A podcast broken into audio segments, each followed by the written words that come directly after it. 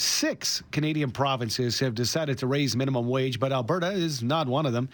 Albertans are struggling and wages are not keeping up with the rising cost of living. So, why has the min- minimum wage in our province uh, now going to be falling behind? Why is it falling behind the rest of the country? Joining us to discuss the economics of minimum wages, Moshe Lander, professor of economics at Concordia University. Welcome back to the program, Moshe. Good morning.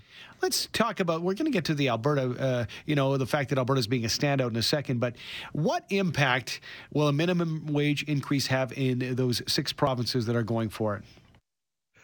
You would think it would be a good one.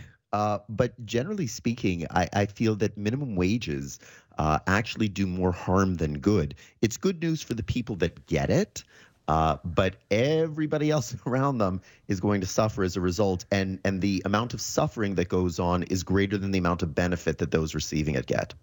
Interesting. So uh, before we get into some of the reasons, uh, you know, for it being, you know, a negative in, in your uh, view, the rationale behind uh, not increasing the minimum wage in Alberta, do you agree with that move?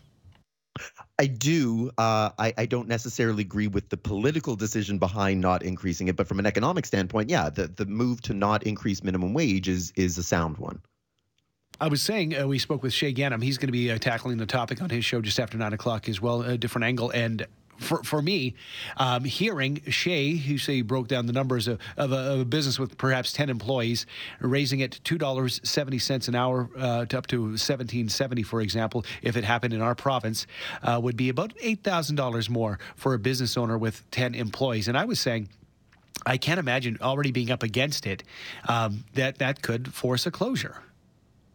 And that's exactly it, right? So if you look at the number of businesses that are out there that have been screaming for uh, the need for help, right? Help wanted signs, you know, left and right, everywhere that you go.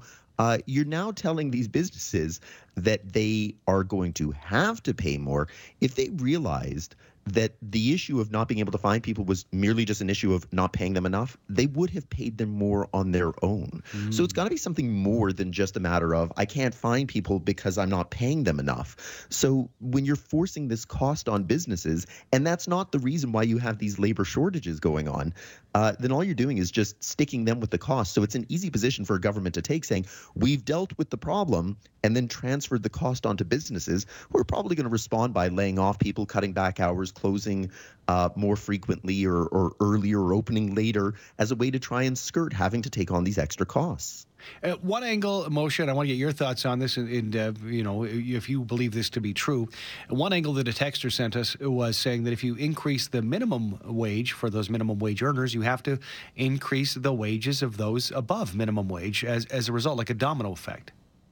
Yeah, it, it's true, right? Um, maybe not when you get to the higher end of the income distribution scale, but certainly in that next tier, somebody's going to say, wait a second, I'm twice as productive as that person that's getting minimum wage. If you're increasing them by a dollar or two dollars an hour, then I need at least one, two dollars an hour, and maybe even more because I'm more productive than that person. And so, yeah, it, it can have an effect where uh, it, it, starts to work its way up through the distribution. There is a point though where people on on fixed salaries might not start looking at minimum wage and, and demanding adjustments to theirs. But uh, this is exactly what the Bank of Canada cautioned about over a year ago, which was if the attempt to try and make up for all of this inflation is to try and get yours by getting higher wages, uh, it's not going to work because it itself will become inflationary and trigger another interest rate hike by the Bank of Canada. Moshe Lander, professor of economics at Concordia University. Yeah, that connection between minimum wage and potential interest rate hikes, the timing and the fact that we, you know, could see that hike, we have not ruled it out. Um, is there is is there a direct correlation though? No, um, I, I, mean, don't forget that these these decisions to put minimum wage increases took place months ago, right? So it, it's not that they knew what the economy was going to be like at this particular moment. So as we're heading into a recession, as we're dealing with 25-year interest rate highs, uh, you know, it, when you put that legislation in place, I don't think that that was at the front of their mind.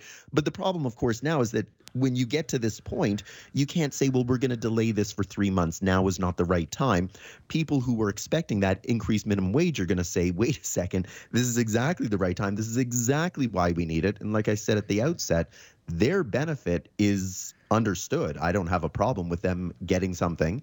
Uh, it, it's everybody around them who's saying, wait a second, your gain is our loss, and we're losing more than you're gaining.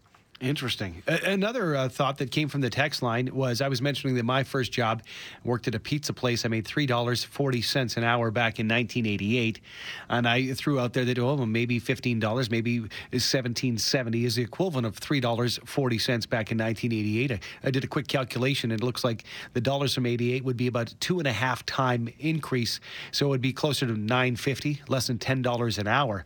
Uh, so that is interesting to me that it does not match the rate of inflation from 30 years ago.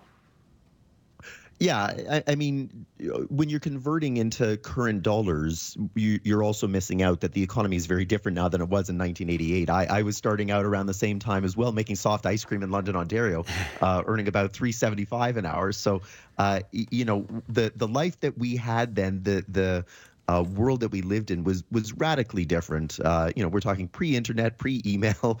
Uh, technology was albums and and cassettes, right? It, so it, it's hard to kind of just transfer the dollar amount and say, well, that would be the equivalent. Um, it, it's just it's a different world, and we can see it in something as basic as the housing market. It's very different now than when you and I might have been putting away a little bit of money for a down payment on a future home. We're comparing the minimum wage, uh, you know, province to province, Moshe, but it, at the same time, can we compare our minimum wage and the structure as a nation to other nations and, and how they pay their minimum minimum wage workers? No, and I, I don't even think that the province to province comparison is valid, right? Even here in Alberta, there's a very big difference between living in, say, Edmonton and Calgary than living in rural Alberta. So when the minimum wage moves, it moves for everybody in the province.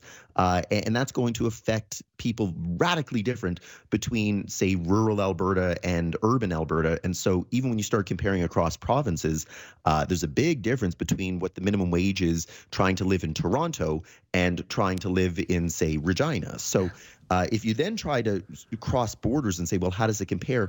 Again, it's a fundamental difference because the, the way that their population is distributed, the way that their taxes are collected, the benefits that they receive, it's all so different. So even making that comparison by just converting using an exchange rate is, yeah. is totally going to miss it.